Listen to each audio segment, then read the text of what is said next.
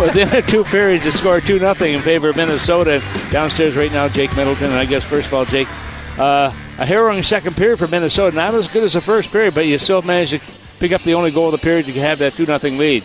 Yeah, no, it's good. They made their push. Uh, that's all we're looking to give them. We'll have a big kill here to start the third and uh, carry the momentum after that.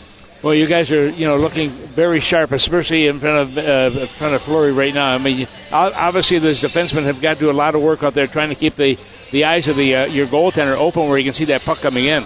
Yeah, they uh, that's kind of what they do. They funnel pucks a lot to uh, to the net front. They go east and west a lot too. Got to do a good job boxing your guy out and uh, just trying to end plays as soon as you can.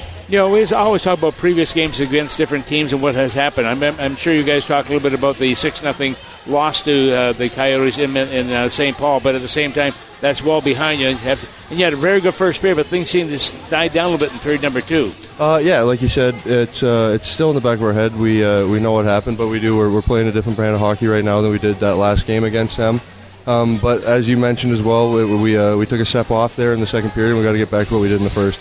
Jake, you know as well as I do that putting a, a, series of wins together so good. You've got three, but you'd like to extend that. You've got some teams that you can beat, and this is one of them. But uh, they don't seem to be going away right now. No, we got a lot of must wins uh, in the second half of the season, and this is one of them.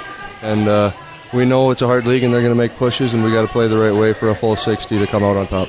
Well, let's hope it happens in that next 20 minutes. Thanks for being with us. Awesome. Thanks, Tommy. All right, Jake Middleton, our guest here. Kevin, let's go back to you. Thank you, Tom Reid. Nice of Tom to play along with a bit. Tarps off for Tom Reid during that entire interview out there at Mullet Arena. For joining us in the intermission, Jake Middleton will get a gift certificate down to Tom Reid's Hockey City Pub. You better believe they're celebrating. At a minute there, it was 1-1. They wave it off.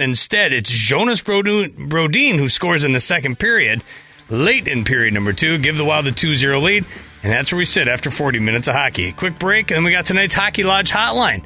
Tom Reid's going to take the questions you send in on Twitter. Use the hashtag Wild Hotline. We'll get to your thoughts and comments next. You're listening to Wild Hockey presented by Xcel Energy.